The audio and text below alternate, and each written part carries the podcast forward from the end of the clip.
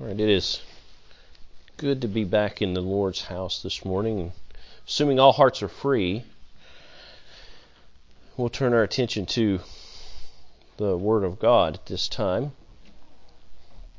And I would like to take our, for a scripture reading, uh, I would like to take it from two places. Um, the first place will be Matthew chapter 15, and we'll be uh, reading the first two verses out of Matthew chapter 15 and then then we're going to go over and read. It's the exact same. Um, it's the exact same subset of scripture, but we're going to go over and read Mark's account of it uh, in Mark chapter 7, verses 1 through 5. Matthew chapter 15, verses 1 through 2. Then came Jesus, the, then came to Jesus scribes and Pharisees, which were of Jerusalem, saying, Why do thy disciples transgress the tradition of the elders? For they wash not their hands when they eat bread. And from Mark chapter 7, verse 1 through 5, we read this Then came unto then came together unto him the, the Pharisees and certain of the scribes, which came from Jerusalem. And when they had saw and when they saw some of his disciples eat bread with defiled, that is to say, with unwashed hands, they found fault. For the Pharisees and all the Jews, except they except they wash their hands oft, eat not, holding the tradition of the elders. And when they and when they came from the market, except they wash, they eat not. And many other things were to be which they have received to hold as the washing of cups and pots, brazen vessels, and of tables.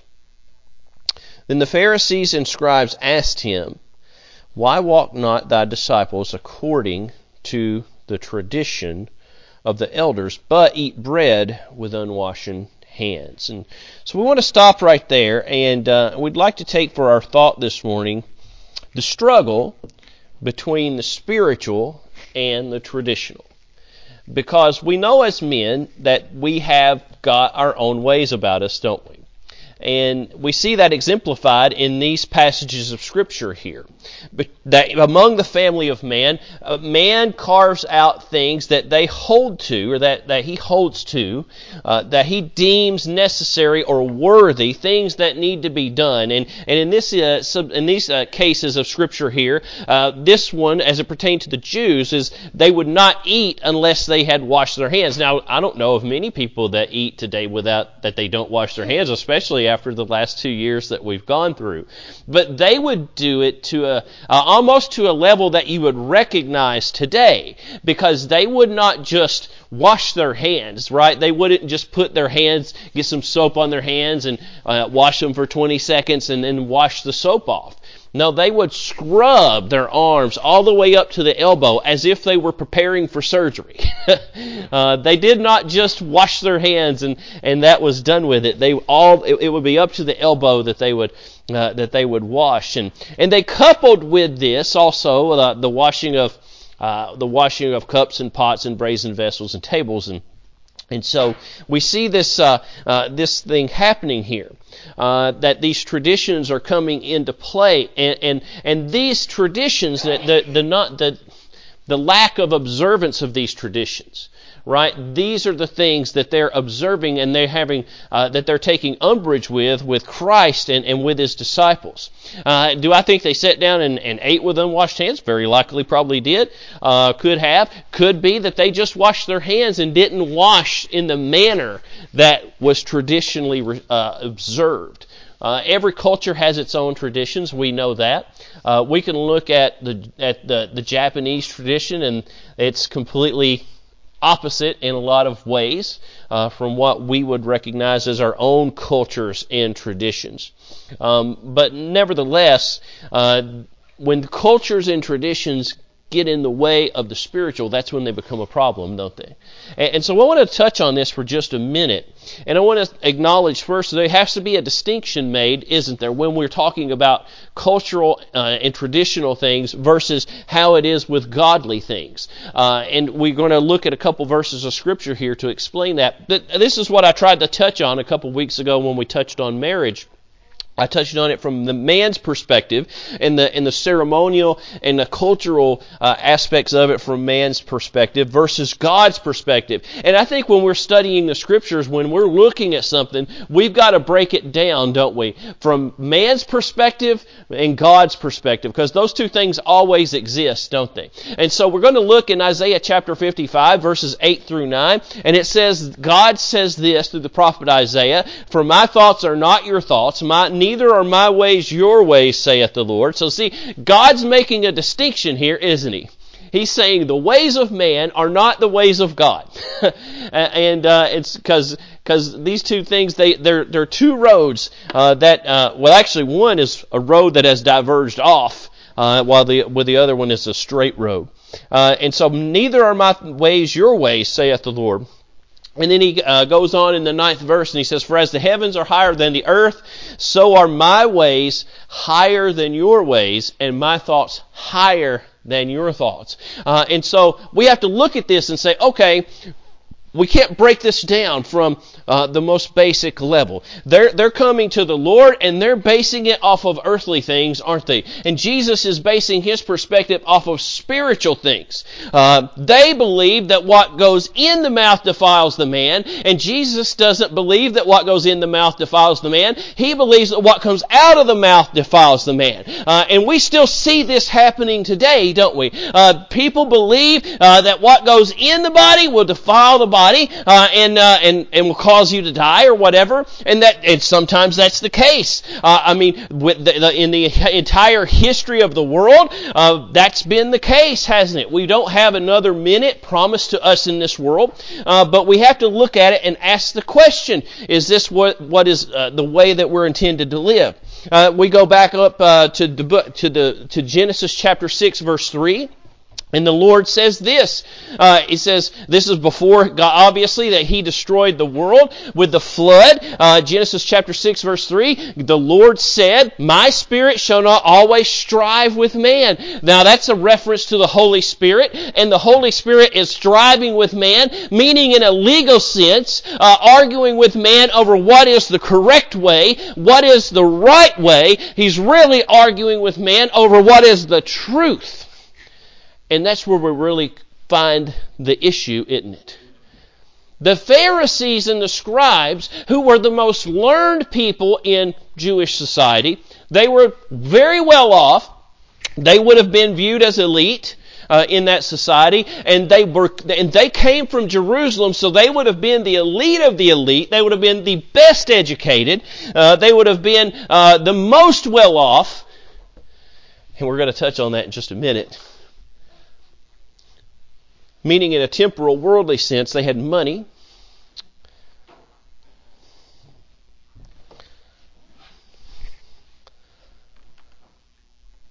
But they're going to find themselves at odds. But they find themselves here at odds with God, don't they? Because Jesus is God incarnate. He's God in the flesh. So back to Genesis 6 3, my spirit shall not always strive with man, for that he also is flesh. And so God says, man's a spirit, but just like I'm a spirit, but man's also flesh, right?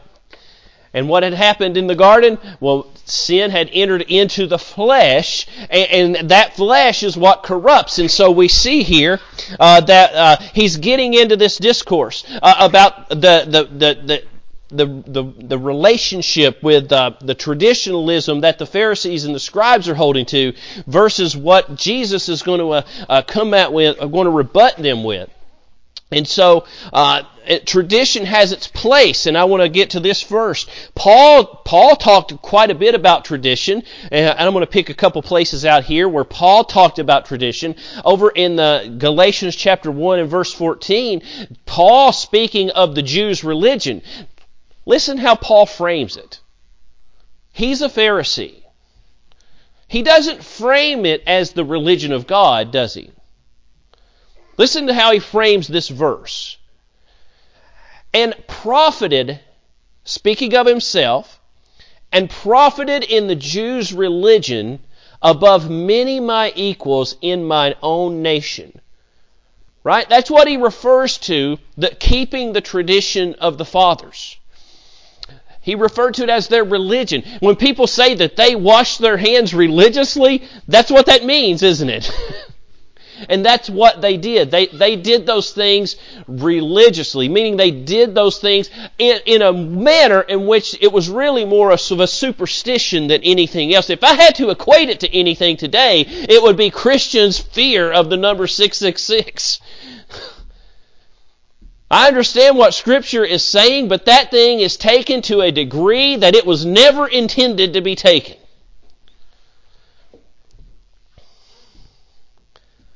They become superstitious of the number.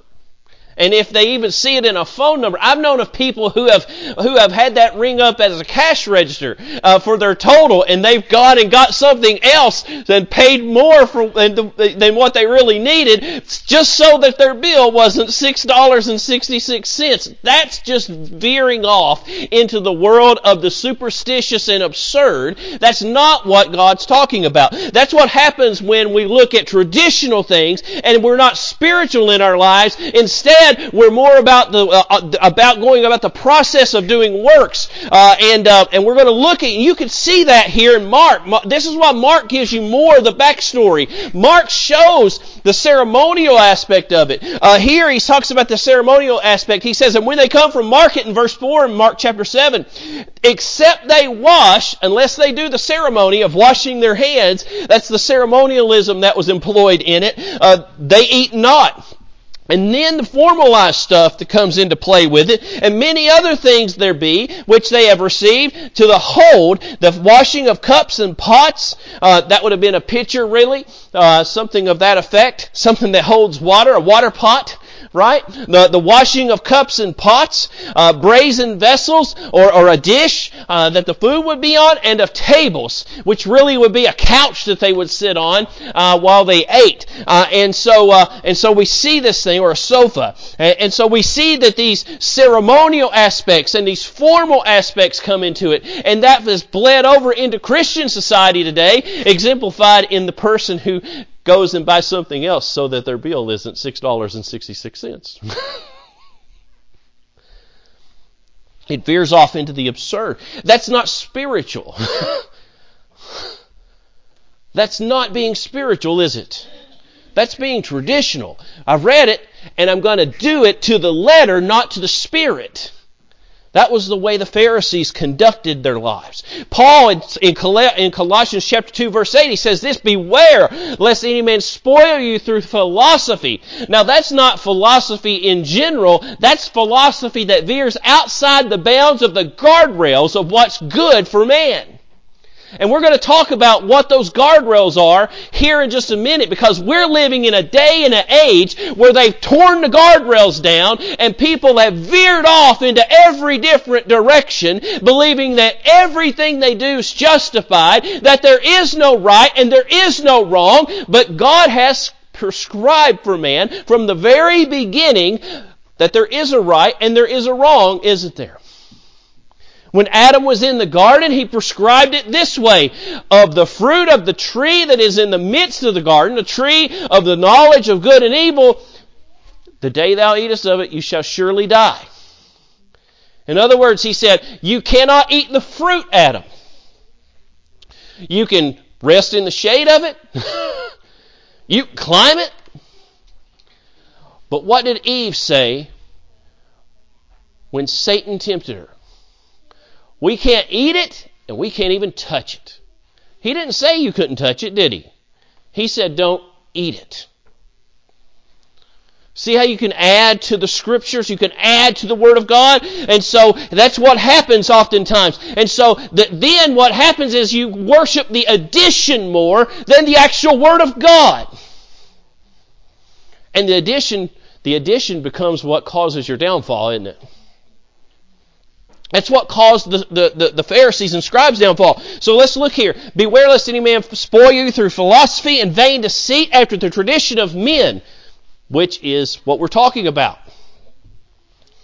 After the rudiments of the world or the elemental things of the world. Here he's talking about the law and not after Christ, because in the area of, the, of Colossae uh, and, in, and, and, in Ephesus, there in the Lycus Valley, in, what we would call modern day Turkey, uh, there was this uh, a concerted effort there to be able to, to merge in with Christianity the Jewish laws and customs. And the way that they went about trying to really put that in was through the observance of days and weeks and months and years, because the calendar aspect of it they viewed as what would be the most, the easiest part to get him ensnared. And so we look at this in 2 Thessalonians, Paul goes on about the same topic of traditionalism, and he says, Therefore, brethren, stand fast. He's not against traditions. Look, I'm not against traditions as long as the, the traditions are founded, and they're true, and they're right, and they're just. And Paul wasn't against traditions. He was against vain traditions. He was against vain philosophy. And so in 2 Thessalonians, he's going to come back, and he's going to say, Therefore, brethren, speaking to to the church of Thessalonica, stand fast and hold the traditions. Listen to what he just said. He said, hold the traditions. Keep the traditions as uh, which ye have been taught, whether by word or our epistle. In other words, the church, you continue to, to do, uh, you continue to observe the gospel in the way that you received it. Don't veer off. Don't let somebody come in with a new doctrine or a new teaching and teach you what you knew was wrong if you know it to be the truth. And now that's what we're really going to that's what we're really going to talk about is what is the truth? Because when traditionalism and spiritualism are, are in combat, in conflict, it's because the traditionalism saying I'm the truth and the spiritual saying, No, I'm the truth. And so there's this struggle between the two. And, and that's where you find the Pharisees. Uh, Second Thessalonians in, in chapter 2 in verse 14, if we back up, he's going to tell you, he's going to tell you what the traditions are that you should hold. Uh, and he says this, he says, Whereunto he called you by our gospel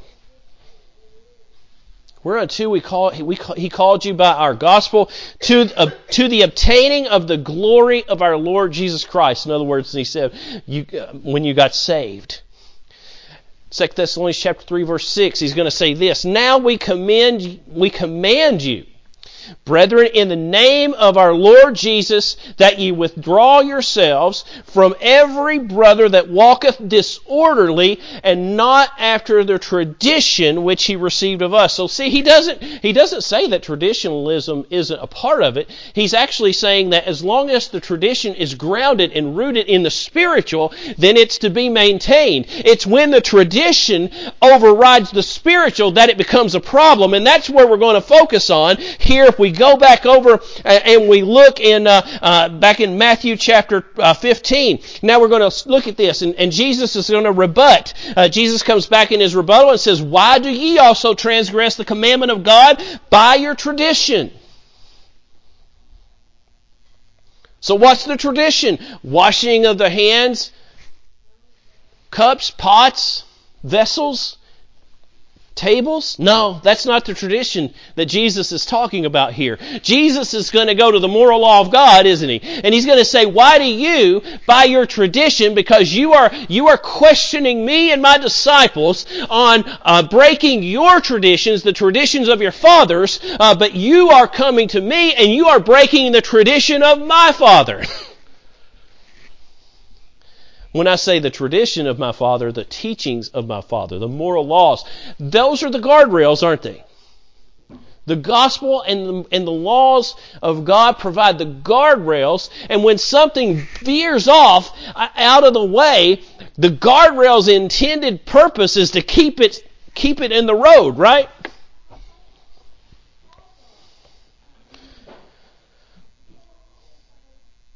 So why do you transgress the commandment of God by your father, by your tradition? So verse 4 it says, For God commanded, saying, Honor thy father and mother, and he that curseth father and mother, let him die the death. But ye say, but ye say, Whosoever shall say to his father or mother or his mother, it is a gift by, by whatsoever thou mightest be profited by me, the, and honor not his father and his mother, he shall be free. Thus have you made the commandment of God of none effect by your tradition. So let's recap what's ha- what he just said there. He says, but ye say, meaning in your, tre- your teachings and your traditions, say this Whosoever shall say to his father or mother, It is a gift. This is referring to his, the, his, their money right? And the financial commitment that they've made. This is why Mark is so good because he actually comes out and calls it what it is, and that is the tradition of Korban. And, so he, uh, in verse 11 in Mark chapter 7, and, so they come out, they come back at their mother and their father, and they say, all of our money we've pledged to the temple. It's a gift to the temple. And we can't help you, mom or dad. There is not a worse thing than a child can do than to not help their parents out when they need it. Especially when it requires their money. Right?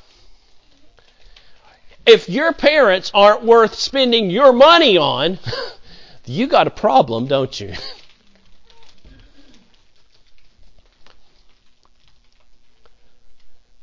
My mom took care of her mom for 20 years, drove her back and forth, spent every day with her. It got really hard at the end. Once grandmother got on dialysis, and grandma got dialysis, and and uh, that was a struggle, and she was on it for almost 10 of those years and it got really bad toward the end and it would mom would have some very frustrating days and she would get to a point where she just couldn't see the point of it all. And i said the point of it all mom is not so that you'll see the reward now. You'll see the reward later. You'll see the reward when you get to heaven uh, because God will reward you for those things. Uh, and uh, and here they're saying, no, I'm going to keep my reward now in the present because I'm going to elevate my tradition over the Word of God. See, when you add the tradition into the traditional aspects in there, you end up worshiping the tradition if the tradition's not based on the truth of God. Uh, and so here uh, he says, no, it's a gift. It's a gift uh, that whatsoever thou mightest be profited by me, and honor not his father and his mother. So they just say, sorry, can't help you, mom or dad. I'm free of the obligation because I've pledged all of my money to the temple. I still have access to it. I can still use it for everything that I need. Uh, it, in today's language, if we were to really look at this, it would, it would be exemplified this way. I've done all the requisite paperwork needed to be filed with the IRS, and I've got my philanthropy uh, 501c3 set up, and I have pledged all of my money to that 501c3. but I still have access to all of it. That's the way they protect their money, isn't it? And so he says, by doing this and keeping this tradition, you've made the commandment of God of none effect. And he says, Well did Isaiah prophesy of you, saying, This people draw nigh unto me with their mouth, but their heart is far from me. Now I, paraphrase that, but uh, draw honor me with their lips, but their heart is far from me and in vain they do worship me, teaching for com- doctrines, the, com- uh, the commandments of men. And so we want to go back and we want to close with this and say, well, what is, what is it that we're getting at? Paul, again, didn't discount tradition. He said, but the tradition has to be sound, doesn't he?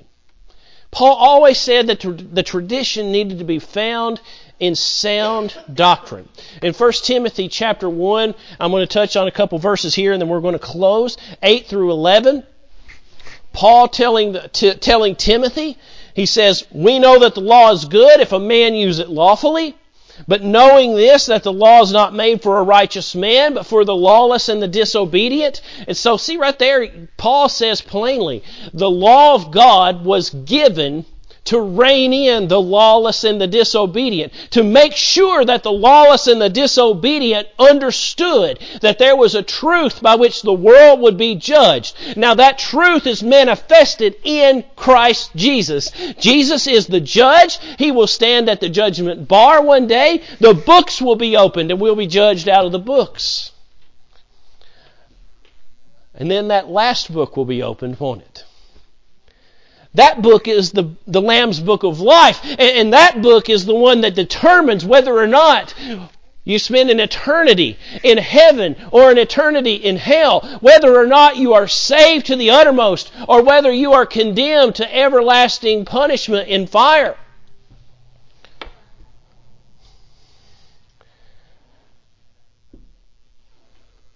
It's for the ungodly and the sinners. It's for the unholy and the profane. Look, that's not, he's not saying, he's not saying that we're not all born sinners. We are. Every one of us have sinned.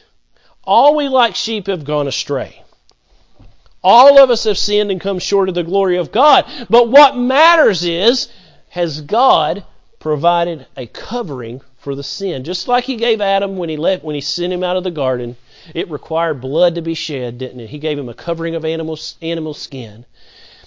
Is the blood of Christ covering your sin? That's the question this morning. That's the question. Because look who's not who it's not for. It's not for the unholy and the profane. It's not for murderers of fathers and murderers of mothers, for manslayers, for whoremongers, for them that defile themselves with mankind for men stealers, for liars, for perjured persons. And if there be any other thing that is contrary, and this is what Paul says, all tradition should be weighed by. Anything that is contrary to sound doctrine. And sound doctrine falls within the guardrails, doesn't it? The prescribed guardrails that God has established. It, it, it, it obeys the gospel. Because, and it, it obeys the law because it obeys the gospel. It does not veer off away from the gospel. It follows the gospel as the as is taught. And so here he says, according to this glorious gospel of the blessed God, which which was committed to my trust. And then I want to move on. 2 Timothy 4, verses 3 through 4. I'm just going to touch a couple verses. He said to Timothy, he said, But there will come a time, Timothy, and he's talking about churches. He said, There will come a time when they will not endure sound doctrine, right? But after their own lust shall they heap to themselves teachers having itching ears. Uh, and then in verse uh, in Titus chapter one verse nine, he says, "Holding fast the faithful word, as he hath been taught." That he may by sound doctrine both exhort and convince the gainsayers. You know how you know how when you engage with somebody in a in a conversation, uh, how you how you frustrate them is you never move off your point. He says, Timothy, stay on point.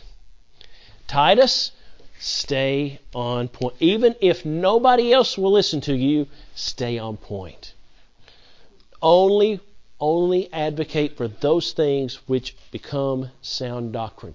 They're not just proven out in terms of man, but you can see them throughout all of creation, can't you? As the heavens are higher than the earth, so are my ways higher than your ways. See, even nature declares the glory and goodness of God. The truth of God should always dictate our traditions and not the other way around. Should always dictate our traditions. John 17, 17, sanctify them through thy truth. Well, everybody wants to speak their truth nowadays, don't they? And truth has become subjective, has, isn't it? In the process of truth becoming subjective, society has gone mad. We got to stay in the guardrails. We've got to stay, we've got to follow the gospel. We've got to follow the Word of God. We've got to do what He's telling us to do. Why is that? Because Thy Word is truth. There is an objective truth. I read an article where they said objective journalism has died. Well, you can't have objective journalism if there's no objective truth. Everything's going to be from the perspective of my truth. Lastly, lastly, Romans chapter 1, 16 and 17. For I am not ashamed of the gospel of Christ, for it is the power of God unto uh, to everyone that believeth, to the Jew first and also to the Greek. For therein is the righteousness of God revealed from faith to faith. And as it is written, the just shall live by faith. Folks, you, you may be here today and you may think that I get to dictate my life. You're going to answer to God one day, it, whether it's in this world or it's after you draw your last breath, because after you die, you will, your soul goes back to the one who gave it, and you will stand before God, because it is once appointed unto man to die, and after that the judgment, and you will stand before God, and you will look at him, and you will say, But I lived my truth. And God will say, Your truth doesn't matter. It was my truth that mattered. It was my truth that was going to determine whether or not you lived or died. The rich man, when he died, he didn't. He didn't. He, he wasn't worried about his truth in hell, was he? He wasn't in hell yelling, but I lived my truth, was he? He was in hell yelling, I'm in torment in these flames. Send Lazarus that he might dip his finger in water and cool my tongue, because I am in torment in these flames. That's what you have to escape from today. You can choose, you can, you can look at life and you can say, I'm going to choose what truth is. You do that, and you're going to be in violation. You're going to be in rebellion against God. You're going to be in open rebellion against God, and that never turns out well. Just ask the people, uh, just ask the builders of the tower at Babel. Didn't end well for them. In open rebellion against God. That's uh, that's our message this morning. We need to be spiritual. We can have our traditions, and our traditions are fine. We need to be spiritual.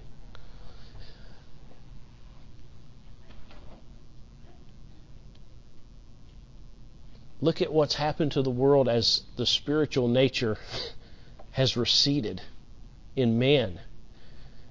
And this reductive, regressive belief that everything can be filtered down to one small truth. Folks, I just said that everything gets filtered down to that God is the truth. And you say, well, that may be doing the same thing. No, God's truth is expansive, it covers everything. It covers everything that is in the world and everything that is not in the world. The world was created out of nothing, and God spoke it into existence. That's our message this morning. Brother Williams, if you've got a got a song. Let's stand and sing number 11. 11. Same book. Same book, number 11.